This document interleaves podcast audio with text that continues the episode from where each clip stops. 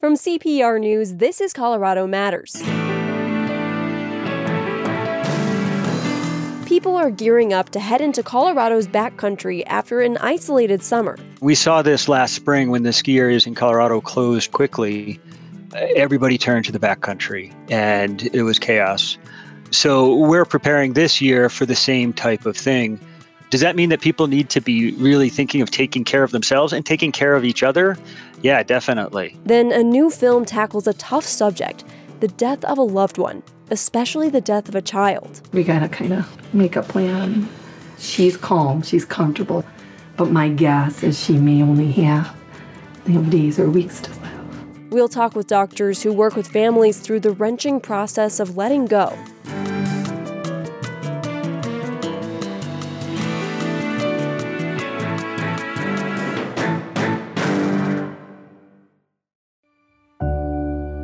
Thank you to everyone who gives to support the work Colorado Public Radio does every day.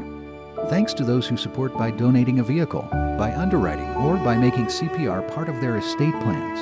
And thanks to those who volunteer, who share feedback, and who make CPR an important part of their everyday. Thank you for being a part of the Colorado Public Radio community.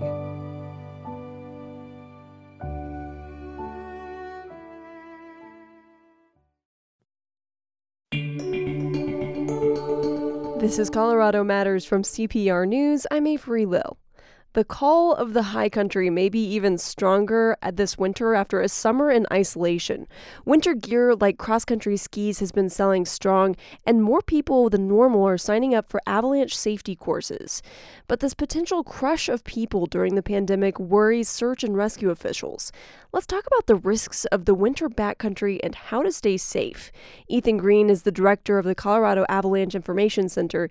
Ethan, welcome. Thanks, Avery. Glad to be here. Jeff Sparhawk is president of the Colorado Search and Rescue Association. Jeff, thanks for joining us. Oh, thank you. We appreciate the chance to talk directly to your listeners. And Russell Hunter is president and CEO of the Colorado Mountain School. Russell, welcome to the program. Thanks, Avery. Psyched for the opportunity. Ethan, set the scene for us. Colorado's backcountry in the winter is beautiful, serene, and potentially very dangerous. If someone is new to backcountry adventure, what can they expect to see? Well, there's a tremendous amount of uh, adventure to be had in the Colorado mountains in the wintertime, and it's really a, a wonderful and rewarding experience. I think the most important thing for new people is just to go into it eyes wide open that there's a lot of different things they can do and uh, a fair amount of preparation that they need to do depending on what their recreational goals are. And uh, first and foremost, I would encourage people to check the avalanche forecast before they go out at uh, colorado.gov slash avalanche. We know weather in Colorado can really change on a dime, so that early prep is important. Ethan, Colorado is the deadliest state for avalanches by far. There have been 59 avalanche deaths in Colorado over the last 10 winter seasons. According to CAIC data, all but six occurred in the backcountry. Is there any way to predict how dangerous the upcoming season will be? Well, it's hard to make long range predictions about avalanche cycles because these cycles are really driven by a series of weather events and sort of the order that these critical weather events come into play. So we can pay attention to what the National Climate Center is talking about for the upcoming winter, which is generally warm and dry for most of Colorado. Um, but we can't really translate that to actual avalanche cycles because how that unfolds is, is what's going to be critical. And what is an avalanche cycle? Well, it's a collection of avalanches of a similar type that is triggered by a similar set of events. Most avalanches happen during and directly after what we call loading events, which are big precipitation events or big wind events where the wind is moving around a lot of snow. But in Colorado, we have a, a special place in the snow world where we get structural weaknesses that form in the snowpack. Sometimes they happen as early as October and those can plague us for days and weeks and sometimes months. So we have avalanche cycles that can unfold over the course of a couple of hours from a big storm, or that can unfold over the course of several months from one of those structural weaknesses that reactivates when a skier or a snowmobiler goes onto that slope or when we have some other type of loading event like uh, another big snowstorm in the spring. So there are a lot of triggers or a lot of things that lead up to an avalanche occurring. Russell, your company, Colorado Mountain School, teaches people how to be safe in the high country, and you've seen a big spike in enrollment for avalanche safety courses before the season even began. What's your takeaway from that? Yeah, I think it's twofold. People recognizing the need to get educated, and I think that's really come from peer pressure to some degree. And I think the second piece is the uncertainty around ski areas this year and the potential restrictions. And so I, I think those two things are driving the demand. And I wonder if you could quantify how many more enrollments you're seeing. Yeah, we've seen an incredible increase in the demand. Early in the fall, we had seen six times the number of enrollments compared to previous year, and our number of students for the month of December this year will be twice as much as we did last year. So, Jeff, listening to Russell talk about the surge in enrollments, that more people might be going to the backcountry if ski areas are harder to get into, talk to me about the concern that you and the search and rescue community have about how many people will hit the backcountry this winter. You know, backcountry gear is being sold like crazy. There's high demand also for snowmobiles the concerns about the ski areas, and we saw this last spring when the ski areas in Colorado closed quickly. Everybody turned to the backcountry, and it was it was chaos. So we're preparing this year for the same type of thing. Uh, hopefully, it'll be a, a, little bit more controlled because the ski areas will have folks skiing at them. But there's definitely a concern that the backcountry gets a lot of people in it, and uh, quite frankly, a lot of inexperienced people who don't really know what they're getting themselves into. And when you say last winter was chaos, what does that mean from a search and rescue perspective? Well, I, I don't know if everybody saw, but there was a video put out on Berthoud Pass and um, on Loveland Pass where cars were parked for miles and miles and miles along the mountain roads, eh, parked in avalanche chutes, and people not understanding that if you park your car there, it might not be there when you get back, right? Or uh, you know, running up those roads with an avalanche beacon and realizing that almost nobody along the road there has their transceivers on right? And so they don't fully understand the safety that they need to be paying attention to when going into the backcountry.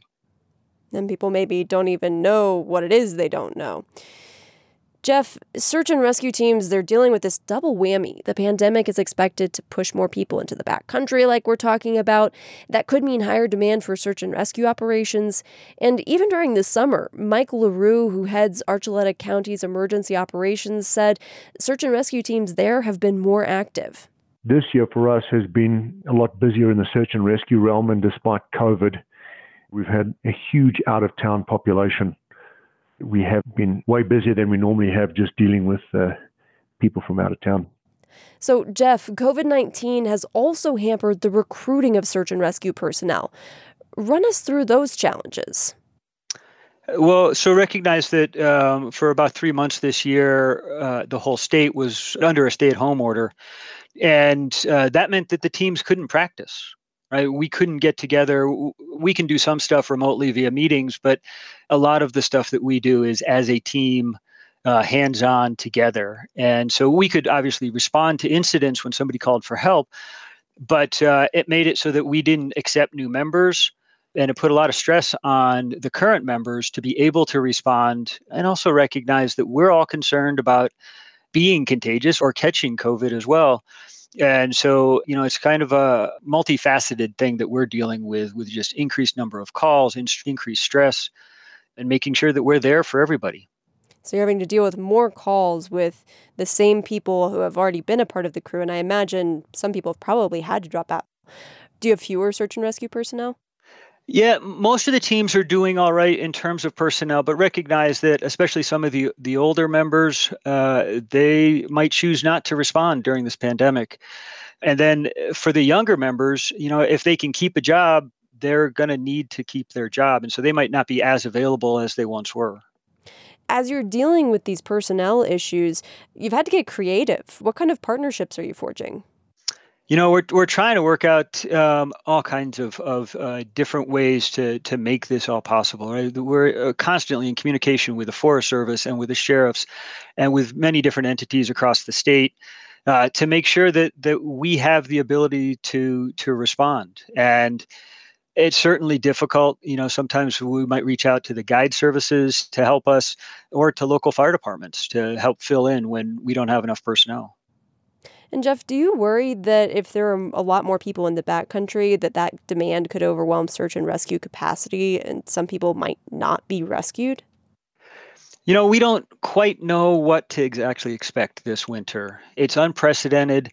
We're making uh, plans with folks across the state to make sure that we're doing the best we can. Is it possible that we can't respond? Well, maybe we won't be able to respond immediately, but we'll definitely get there. Does that mean that people need to be thinking? Does that mean that people need to be more prepared and be really thinking of taking care of themselves and taking care of each other? Yeah, definitely. Obviously, outdoor recreation is a big part of Colorado's economy. So, Jeff, it's not that you don't want people to participate, even if they're out of state or new to the backcountry. But tell me about how you're thinking about engaging those folks safely.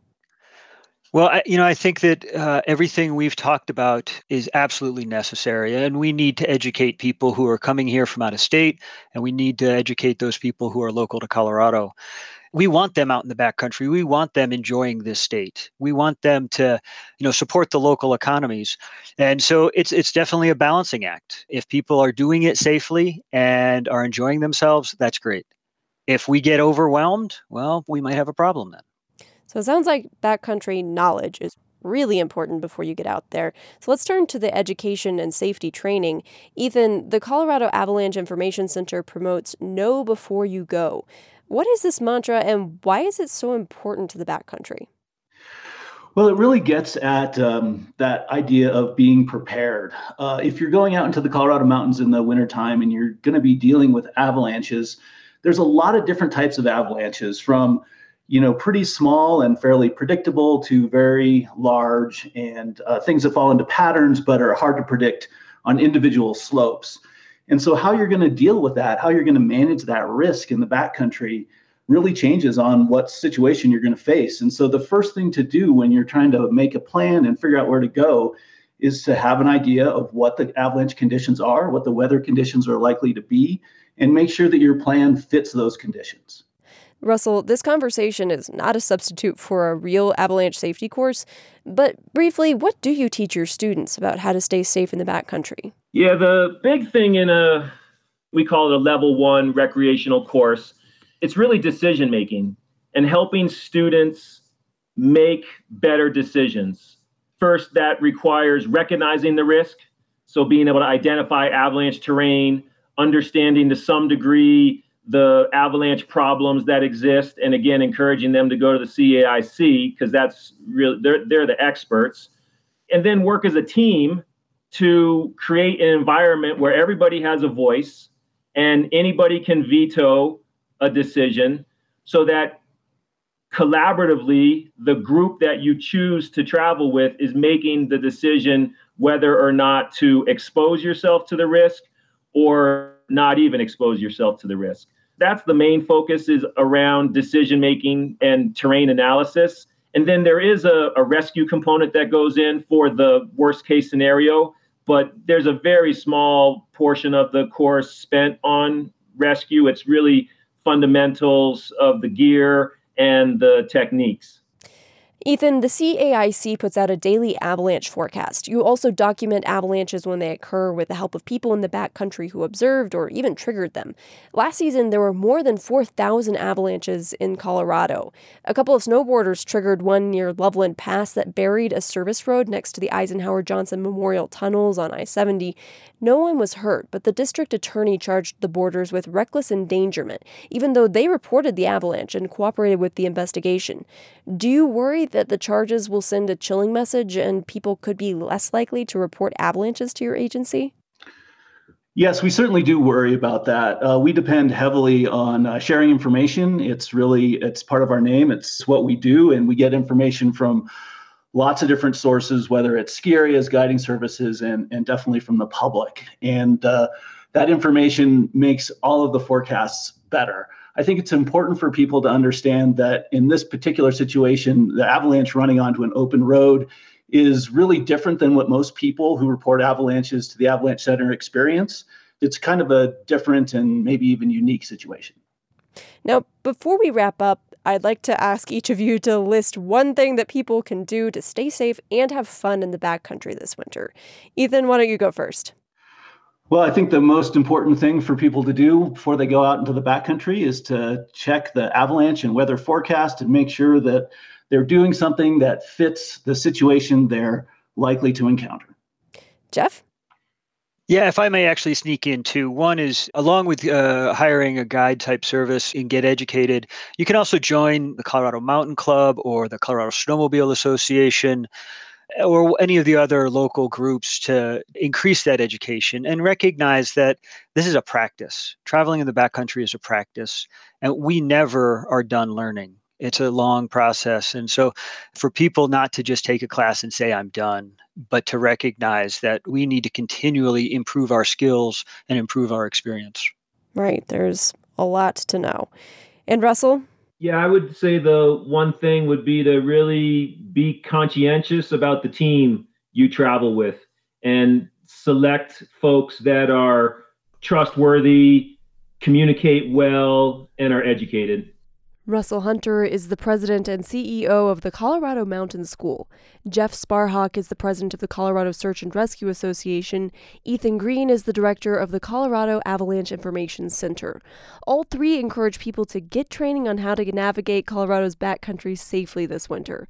According to the CAIC, there have been at least 22 avalanches in Colorado this month, but they've recorded no accidents yet this fall.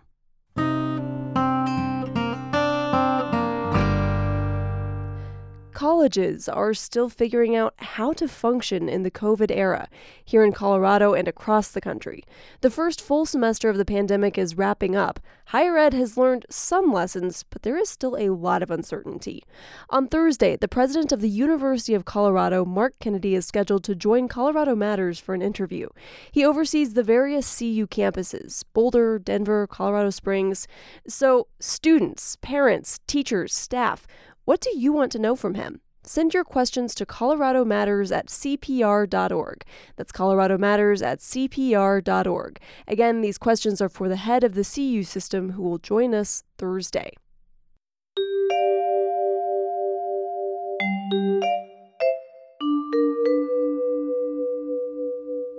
A Colorado doctor produced a film about one of the most painful subjects imaginable the death of a young baby. It shows how certain approaches to death can offer some level of comfort. Your job title is what? I'm the medical director of the pediatric palliative care team. Now, say that term for me again because a lot, that's, a lot of people aren't familiar with it. They don't understand it all. The word is palliative. Palliative. Mm-hmm. Spell it for me. P A L L I A T I V E. And what does that mean? So it means to relieve suffering. And so we tend to have a philosophy, um, an approach to medicine that's more about. The film is called Palliative, follows Nadia Tremonti. She's a pediatric palliative care doctor in Detroit, Michigan. Tremonti works with families through the wrenching process of letting go. Producer Donald Stader is an emergency room physician in Englewood, Colorado. He and Dr. Tremonti spoke with my colleague Andrea Dukakis. Welcome to you both. Thank you for having us. We're so happy to be here. Dr. Stader, what inspired you to produce this film and why specifically about palliative care for young, young children? You know, I was really inspired by my own clinical experience, where I had a lot of cases that to this day kind of haunt me about care that we provided that I thought was either futile or really not in the patient's best interest at the end of life. And uh, so we decided to make a film to discuss this really tough subject and we kind of stumbled upon Dr. Tremonti, and we thought that we were going to make a film about kind of traditional older palliative life care. But as we went more and more into the process, we thought that we could say something a lot more unique and a lot more profound by making this movie about children. And just so we understand, we mentioned palliative care in the introduction. Can you explain what that means for folks? Yeah, palliative means to relieve suffering. And really, that's one of the major tenets of what we try to do in medicine is to relieve suffering. And palliative care is a specialty that Dr. Tremonti is an expert in that really focuses on that as their as their reason of existence. And yet, sometimes in medicine, um, suffering is prolonged in order to prolong a person's life. That's correct. And I think it really depends on the trade off that you get. All of us, if it comes to a surgery, if it comes to a procedure or something else, on the other side of it, we expect to be either restored to our health or to have more life or benefit on the other side of that suffering. While I think sometimes what happens is at the end of life or in futile areas where we know that patients aren't going to survive, sometimes they'll still go through surgeries or care that actually doesn't prolong life, but might actually result in more suffering than it benefits the patient. Dr. Tremonti, how common is it for young children to die in the US? I know it used to be a lot more common. So I always like to tell people back in 1900, one in 10 babies who were born died within the first year of life. And about that time, one third of all deaths in the United States were children under the age of five. And to put that into something to understand now, in the last couple of years, it's about 40,000 children dying in the United States a year. And, you know, just right now, to make it very timely, you know, 200,000 people have died of coronavirus, one single acute disease. And so 40,000 children, it's significantly less the infant mortality rates, instead of being one in 10, are much less than one in a thousand. So there's been a very dramatic change in the way that human beings die. And that actually complicates things, right? Because you now have all this technology that can keep people and babies alive for a lot longer. But that doesn't actually always give them quality of life?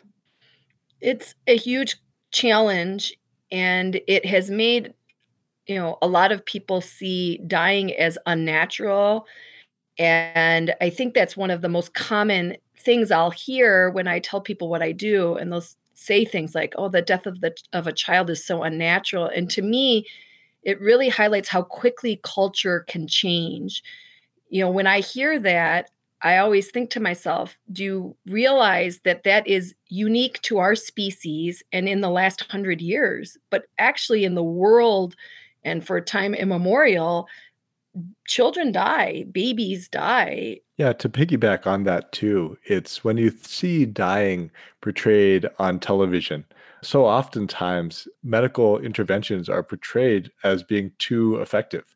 So there was a great study that showed in TV, 75% of people who received CPR lived, and 70% of them were neurologically intact, meaning they were able to talk and do everything they were doing before they, you know, coded on television. Where in reality, less than 10% of people who experience a cardiac arrest survive. And the only small amount of those, around 30 to 40%, have a neurologically good outcome. And again, it's the perception that's often given by media, et cetera, versus the reality. And I think that as a culture, we've gotten to this point, like Nadia's mentioned, that death is unnatural. And I think we really need to combat that and kind of acknowledge that death is a normal and can be a very beautiful part of life.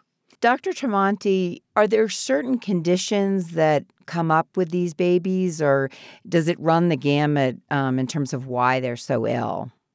I definitely think there are certain diagnoses that we see more of, but I will say on the pediatric front, what is somewhat unique is that there are so many um, diseases that are so exceedingly rare and genetic diseases that we're only right now scratching the surface on. You know, I have many patients who we find that they have a disease that maybe there's, you know, one in eight in the world described.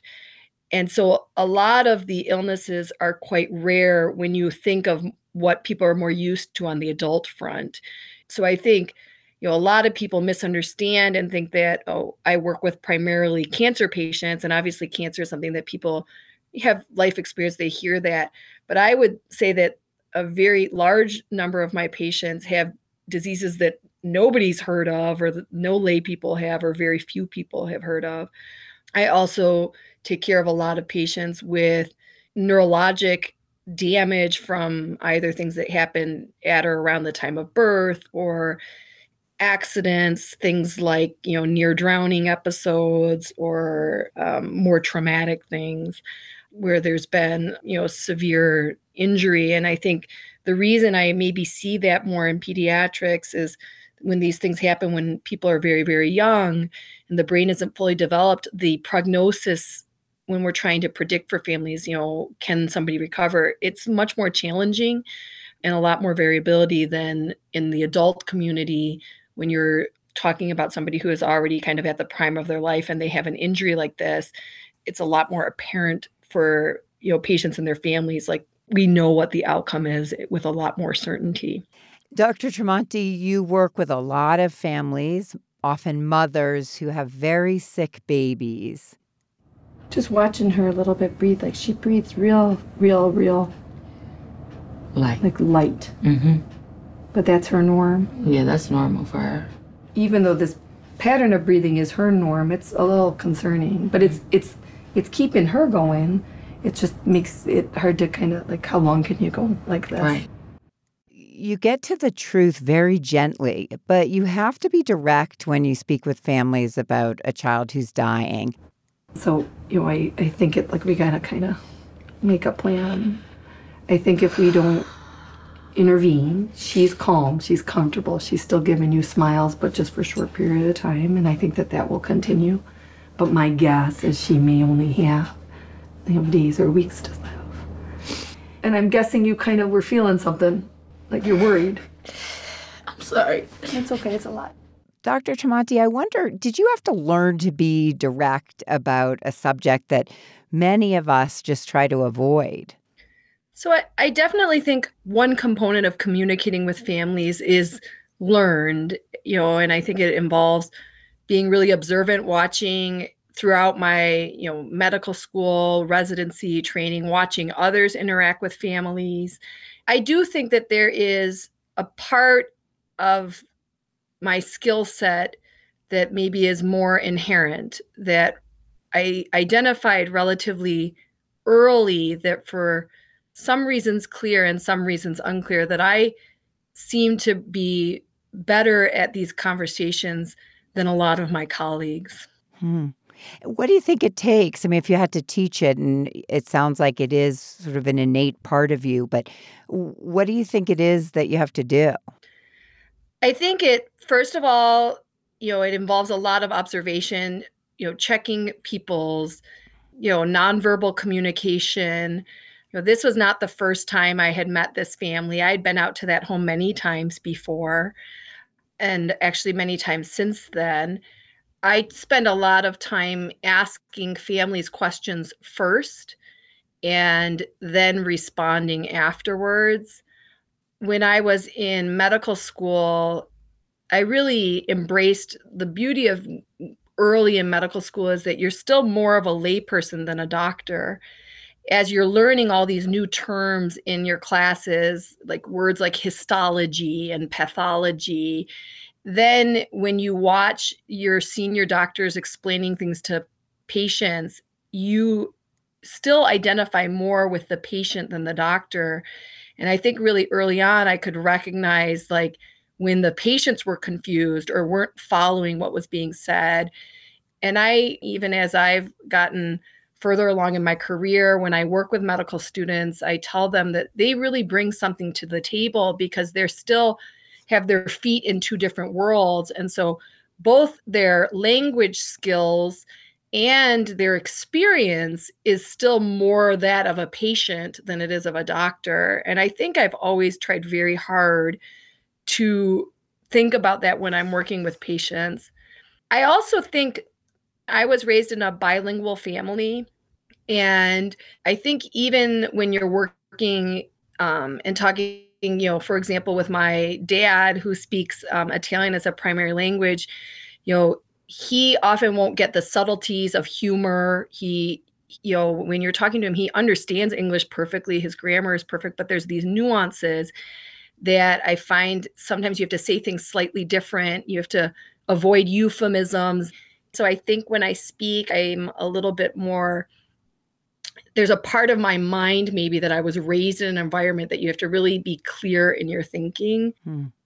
It's interesting because a lot of other doctors, and you talk about it in the film, really struggle with talking about death, even though they witness it a lot. I got a consult in the neonatal intensive care unit on a baby who had been there for almost a year and a kind of common story with multiple problems. And, and this doctor looked at me and said, We don't think the parents understand how serious things are. And I said, Okay, well, how serious are they? And he was like, Well, baby's got all these problems. I was like, So what do you think might happen? And they're like, You know, honestly, this baby might now never make it home. And I say, so you think the baby's gonna die? And he right away was like, no, that's not what I said. And, I, and I'm not trying to be funny, but I was like, do you think the baby's gonna live here for the next 20 years? And Dr. Tremonti, you then asked the doctor, do you think the reason the family's confused is that you can't say it? So it sounds like part of your mission is to try to help doctors talk about death with their patients absolutely you know i i really hope i can have an impact on the broader medical community to improve these conversations if a child is sick and the parents are ready to let them go your approach is not to drag it out. What does that look like? Does it involve going to a child's home using medications? How do you help make death more comfortable for a family and a baby? I think you kind of have to start with talking with the family. What they envision like a little speech that i might give somebody is you know for all of us who aren't currently ill we don't know how we're going to die but there's an opportunity here because your child is giving us signs that death is growing near most of us because we have no control over how we will die we don't like to think about it but then if you do allow yourself a moment to think if i knew i was going to die what types of things would you want around us? And I'll share that there are some common themes, things like most of us would want to be surrounded by loved ones, that most human beings don't want to be alone, that many don't want to be in pain. You know, some people have a really vivid desire. They might say, I want to die on a beach in Hawaii at sunset. You know, other people may have more vague thoughts of what those last experiences are and then i'll encourage a family so if you think of it that way what are the sights and sounds and and smells that you would want you know your child to experience. So if it's a family that feels strongly that your child wants to be home well then we go home. We do home visits. Um, in general that might entail hospice care. So it's trying to kind of open this up as an opportunity to really create a beautiful end to a story and what that may look like for a family. And might it involve uh, medication as with hospice care for older people? Might it involve removing certain medical equipment? Absolutely. So, you know, we do the same things in pediatrics as you might imagine in adult medicine. You know, I'm involved in things like discontinuing um, life support, like ventilators, children experience many of the similar symptoms that you might experience in adults, like pain or trouble breathing or feeling out of breath or fear.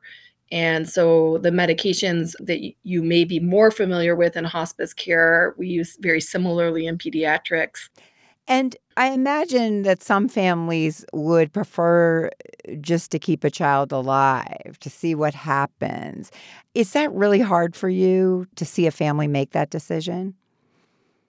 I don't think it's hard for me anymore. I think when I was younger, I would walk into rooms of children who maybe were on technological support, you know, like with a ventilator or you know, coming in for their fourth pneumonia and think to myself, goodness gracious, what are we doing here? Why did we do this? And then I recognize now that you know these children all have a story at the beginning you know they almost all start in a moment of chaos or panic and each decision minute by minute leads to another 20 questions and these families were not ever given the decision hey is this what you want your life or your child's life to look like 2 years from now or 10 years from now you also talk about the fact that a lot of families prolong this because they feel guilty about their decision to let a child die. It's not necessarily that they disagree with it morally, but there's this guilt involved. we have to kind of be aware when people are making decisions based on their own self protective. Like, I don't want to feel guilty that I didn't do enough. Well, now I'm treating your guilt, not what's right for the baby. Or maybe the doctor says, Well, I don't want to fight with this family, I don't want to get sued. But now you're treating yourself and not the baby. Dr. Stader, is there any legal risk to this kind of work? There's legal risk in all of medicine, it's inherent. But I think that one of the most concrete things we can do to decrease risk is by communicating clearly. And it's doctors like Dr. Tremonti that have taught me really how to better communicate about death. Because some of those really formative experiences that I had early in my training were times when we wouldn't tell the family the truth or we'd talk with the family in platitudes and then as soon as you'd walk out of the room, you'd hear physicians talk with nurses or with other doctors saying, Oh my gosh, that's just hopeless. That person's going to die. And it always bothered me that we weren't being more genuine and more truthful with patients sometimes at those moments when we recognized that they were dying. And it, a lot of it's because we're so uncomfortable, even medical professionals are so uncomfortable with death that we also just want to kick it down the road and not have them. And that's where I've learned much better about how to be truthful and how to have good conversations with family. Because the other thing that shouldn't be lost is that death can be a very formative, emotional, and beautiful time if families, you know, and if patients take the opportunity to do everything that's really meaningful at the end of life, to say goodbye, to say I love you, to say I'm sorry. And so often we rob families and patients of those opportunities because we don't let them know that the time is near, that they might be dying, that they might only have days, months, weeks, even minutes in the emergency department to live, and then giving the opportunity for that patient to decide what's most important in that remaining time. And Dr. Stader, this really has implications for people of all ages, for all of us um, in our lifetimes. What does this say about how people should handle death with family members, no matter what stage of life they're in?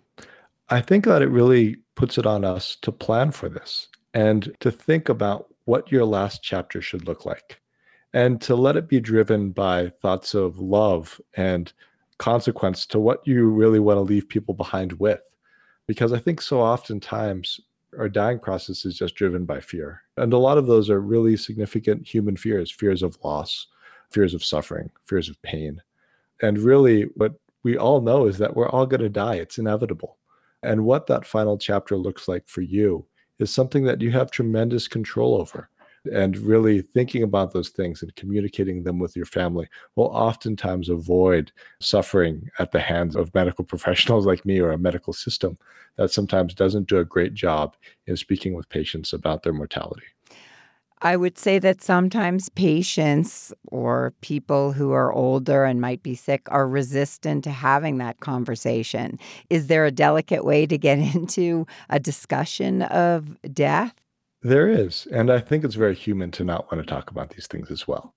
But I also think that when patients are dying and it's unavoidable and people have not wanted to talk about it, then it is kind of inherent on on medical professionals to speak compassionately and I think that's a lot of the language that we have to use around end of life care is needs to be approved upon, as well as kind of the training and uh, moral need for physicians to be better at this.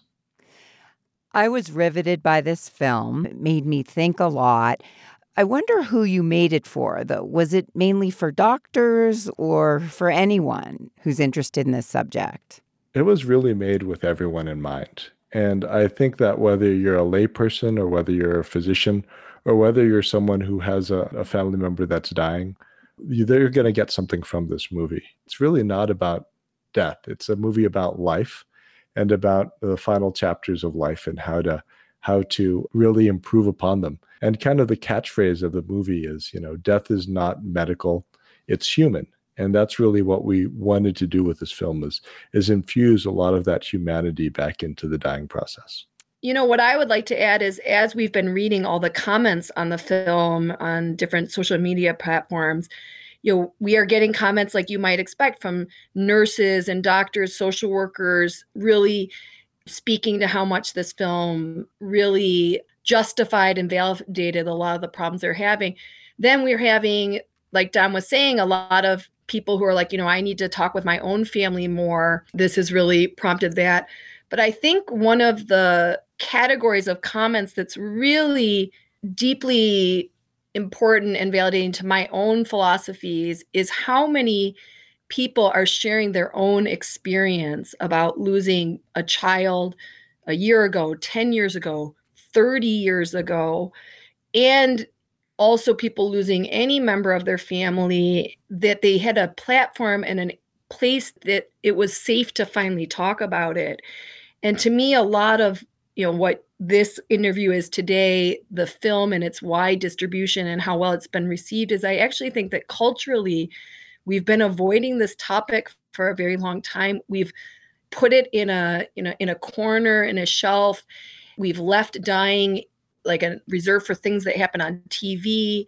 That as a culture, more and more we think of death as more like somebody being killed or some doctors messing up, as opposed to death is the natural end to each life. And I think there is a thirst out there to to normalize discussions about this. Thanks to both of you for joining us. It's really been a pleasure. Thank you so much, Andrea. Dr. Donald Stader is an emergency medicine physician in Englewood, Colorado. He produced the film Palliative. Nadia Tremonti is a pediatric palliative care doctor at Children's Hospital of Michigan in Detroit. The film follows Tremonti as she works with very sick young children and their families. We'll put a link to the film at our website, cpr.org. After the break, a Western Slope County's path from COVID 19 success story to cautionary tale. This is Colorado Matters from CPR News. Hey, it's Bente Birkeland from the CPR Newsroom. For this week's bonus episode of Purplish, we talked to two of Colorado's top political strategists. Democrat Craig Hughes. Where the Republican Party goes now will be very interesting to see if we are indeed a blue state. And Republican Josh Penry. Voters in Colorado are still kind of at their core a pretty discerning, mavericky lot. Purplish, the Colorado Politics podcast from CPR News. Find it wherever you get your podcasts. This is Colorado Matters from CPR News. I'm Avery Lill. Mesa County has one of the highest COVID 19 infection rates in Colorado. Hospitals have banned visitors under almost all circumstances. Public gatherings of any size are not allowed, and thousands of school kids are now learning remotely.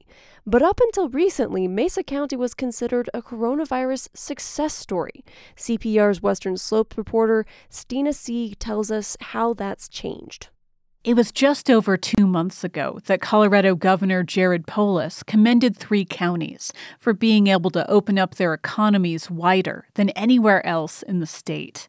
He congratulated Gilpin and Rio Blanco, but Polis gave a special shout out to Mesa County which has really been a long leader since the very start. First in Colorado to open restaurants, and first to open gyms. It was also one of the first to offer in person learning at schools. And they've been very successful thus far, knock on wood. Mesa County had been so lightly hit, it took four months of the pandemic to reach 100 cases there.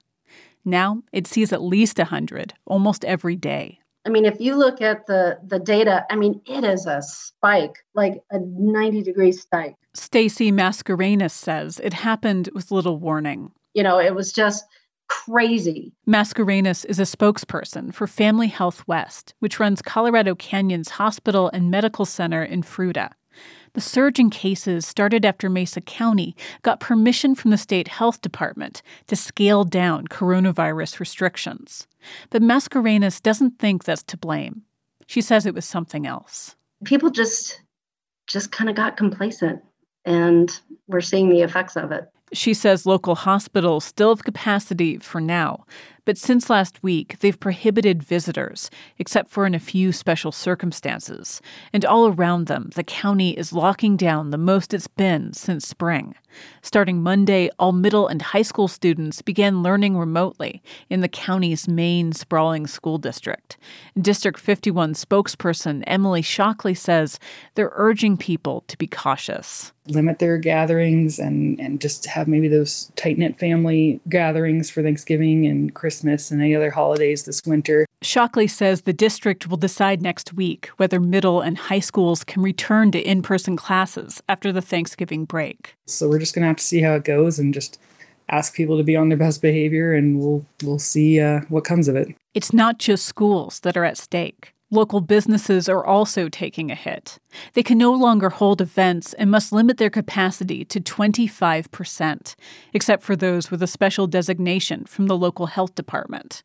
These restrictions can be reversed, but Jeff Kuhr, executive director of Mesa County Public Health, says that will require the help of all residents. We really are trying to make a plea to the individuals of, you know, do your best and do your part and have some pride in our community. And health officials agree that includes wearing a mask when you're in indoor public spaces or unable to socially distance. But the reality is, when you walk into a grocery store in the county, you often see at least a handful of people without masks. Oh, it just infuriates me because this is why we're seeing the increase in numbers. For Stacy Mascarenas with Fruita's Hospital, her response is not just because of what she's seen on the job. She got COVID 19 in August. I was declining and worried that I was going to continue to, to decline, thinking, what if I die? I mean, I remember going to sleep one night in particular, just, you know, it goes through your head. It, it was scary. She prayed more than she ever had.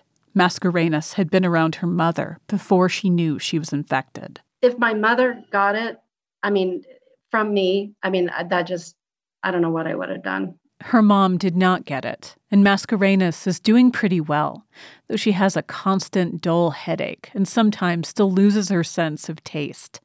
Despite those few unmasked people she sees at the grocery store, she thinks that locals have started to take COVID 19 seriously as it begins to affect them personally. It's getting the attention now that it deserves, that it deserved, you know, a while ago. Hopefully, we'll start seeing a decline. But it hasn't happened yet. According to the latest data, Mesa County has had more than 3,700 cases, about half of them in the last two weeks. In Grand Junction, I'm Stina Sieg, CPR News. Finally, today, the pandemic continues to challenge musicians in ways they never expected. Take the Big Hearts Club, for example. This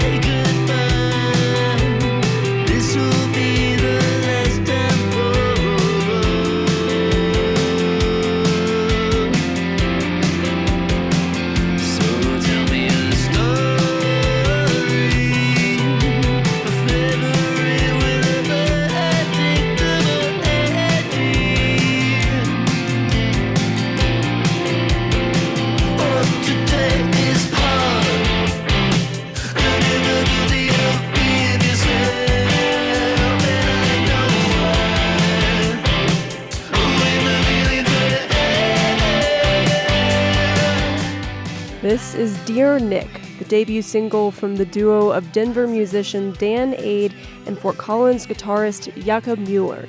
The band has had to change its musical plans because of COVID 19. As much as they wanted to connect in person, it wasn't in the cards. We tried to get together one time during COVID to, to actually like do some writing and make some music, but I don't know that we could make it feel really comfortable as far as getting people into a basement and having it be free enough to get our minds into a space where we could create new stuff.